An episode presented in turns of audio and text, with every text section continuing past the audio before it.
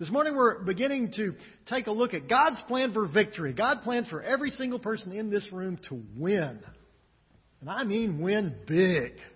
And we're going to see how in the book of Joshua we see how we can know God's plan and follow God's plan for victory. Now, now you, you may be thinking, "Wow, I'm going to get rich." Well, I can't promise that. Not what it said.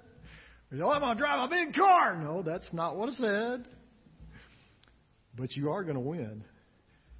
Because if you know Jesus, you've already won. And we're going to see all of those wonderful truths and more as we take a look at Joshua 5 through 10 over the next few weeks. We're starting in Joshua 5. We're actually going to start in verse 10 of that chapter uh, this morning. Life changes. We move from summer into fall, fall into winter, winter into spring, sometimes in the same week. People change. They change their addresses, they change their phone numbers, they change jobs. Areas change. Areas that were once countryside are now filled with bricks and pavement. And areas that were once bricks and pavement are now filled with beautiful green space.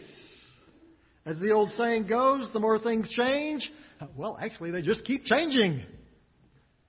Israel had just gone through one of the greatest seasons of change in the nation's history.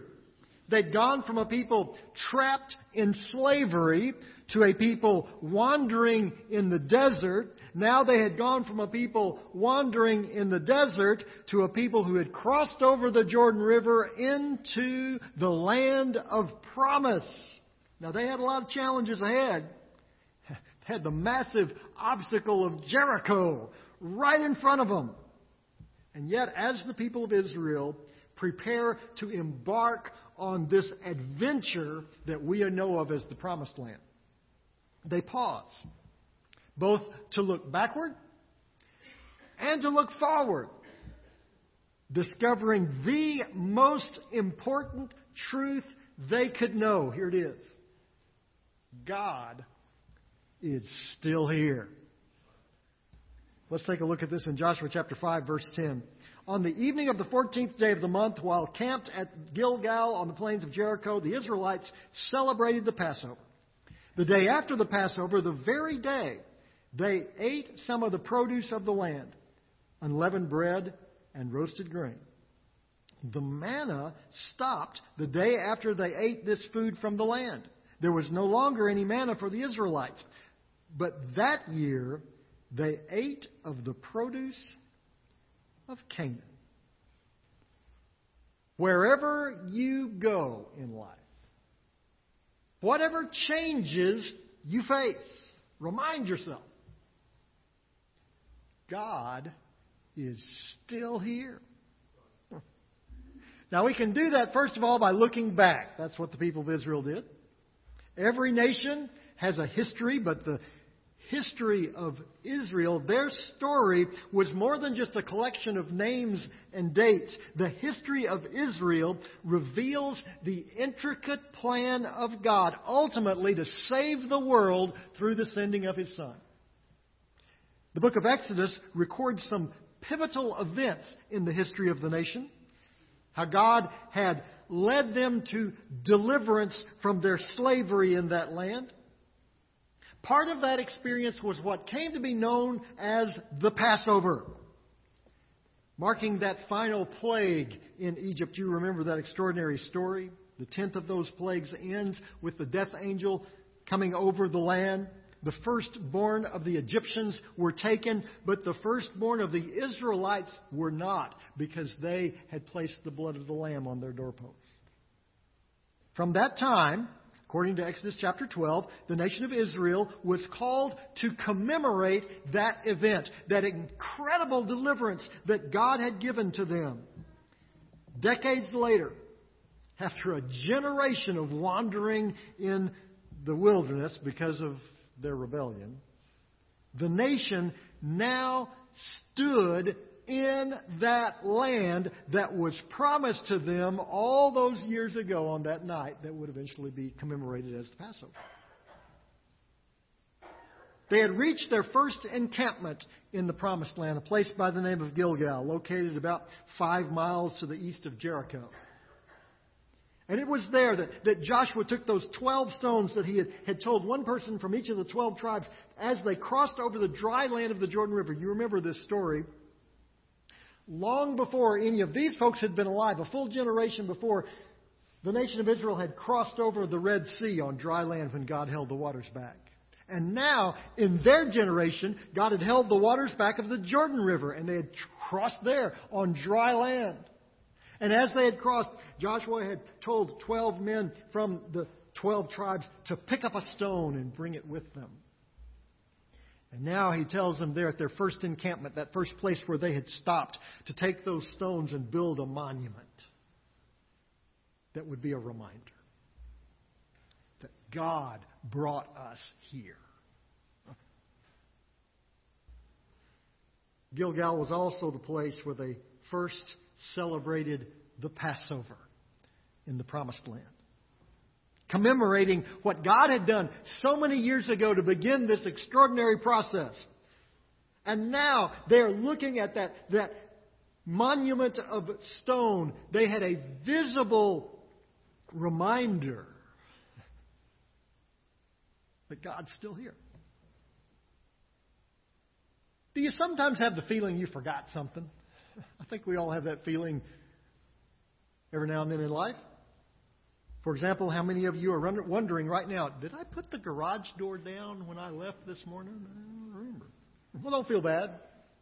Most people have those kinds of thoughts from time to time, that nagging feeling that there's just something you forgot to do, that maybe you forgot to lock the front door, or maybe you forgot to put out the trash, or maybe you forgot to put out the cat, or maybe you forgot to put down the garage door. Well, all those wonderful folks from technology land have come up with ways to help us remember to do all of those things. There's even an app that you can put on your phone that you can check and make sure whether or not you remember to put the garage door up or down. Or you can just do it the old fashioned way and turn around and go home and check. The nation of Israel didn't have a smartphone app. They didn't have a garage door to check on. And it would have been really tough to go back to Egypt to check on anything anyway. Although they did actually get tempted to do that. But they had a reminder. Something to help them remember. Something to keep them from forgetting. That's what the Passover was. It was an annual celebration to look back and remember God is still here. We need those kind of celebrations in our life. We've built some into our calendar. Christmas and Easter are, are holidays to remind us God's still here. We need daily reminders in our life. That devotional time, reading the scripture, remembering God's promises are still valid. He's still here. That time of prayer each day to remind ourselves, yeah, God's still listening. He still cares. He's still here that memory verse that you put in your mind and, and go over each day of the week to remind you, yes, God's promise is still valid in my life. Build in your own reminder app in your life. Look back and remember all the ways that God has been there for you. And then in those days when your job is just driving you crazy, you'll remember, oh, but God's still here. when your family is not that Hallmark card family you thought they were going to be, you can remember, oh, yeah, God's still here. When you're facing your Jericho, your hill that's too high to climb, when you've received that diagnosis from the doctor that you didn't want to hear. When you've gotten that pink slip at work. When your family just cannot seem to be fixed. You can remember something. Even in those crisis moments, God's still here. But don't just look back. Look ahead. The celebration, as it's described in Exodus chapter 12, actually had two parts. It had the Passover, and then it had what was called the Feast of the Unleavened Bread. They were part of the same event, but on this particular day, they had special significance. Listen again to the description here. On the evening of the 14th day of the month, while camped at the Gilgal on the plains of Jericho, the Israelites celebrated the Passover. The day after Passover, that very day, they ate some of the produce of the land, unleavened bread and roasted grain. The manna stopped the day after they ate this food from the land. There was no longer any manna for the Israelites, but that year they ate of the produce of Canaan. Did you catch that?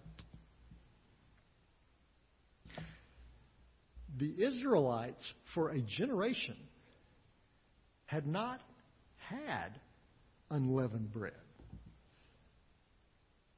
No grain.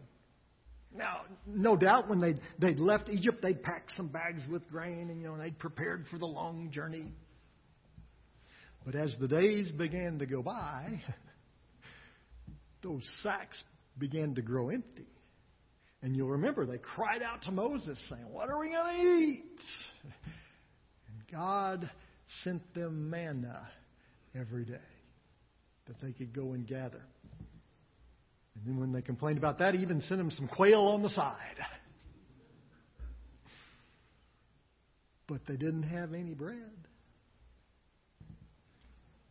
So they had not celebrated the Passover with unleavened bread for a very, very long time. In fact, Remember, this generation is a new generation because of the rebellion of the generation previous to them, because they wouldn't go into the promised land. They were made to walk around in the desert until all of that generation had died off and a new generation had come. And so by this time, they never had unleavened bread for the Passover. They had to make do. But not anymore. On this day, They ate bread.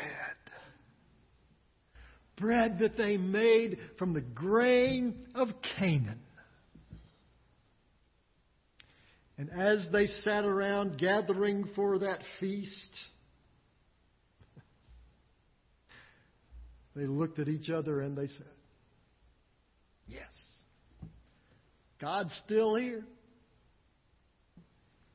Food is at the center of so many things in our life. It's really kind of amazing. Now, now obviously, we need food to survive. Uh, we'd starve without it. But there's, there's much more than just survival involved in food. We gather for a family meal. Extended family and friends gather for birthday celebrations and holidays and anniversaries. And one of the things they do is they eat. We have business lunches to seal the deal. We have dates where we try to impress our sweetie, taking them to a really fancy restaurant.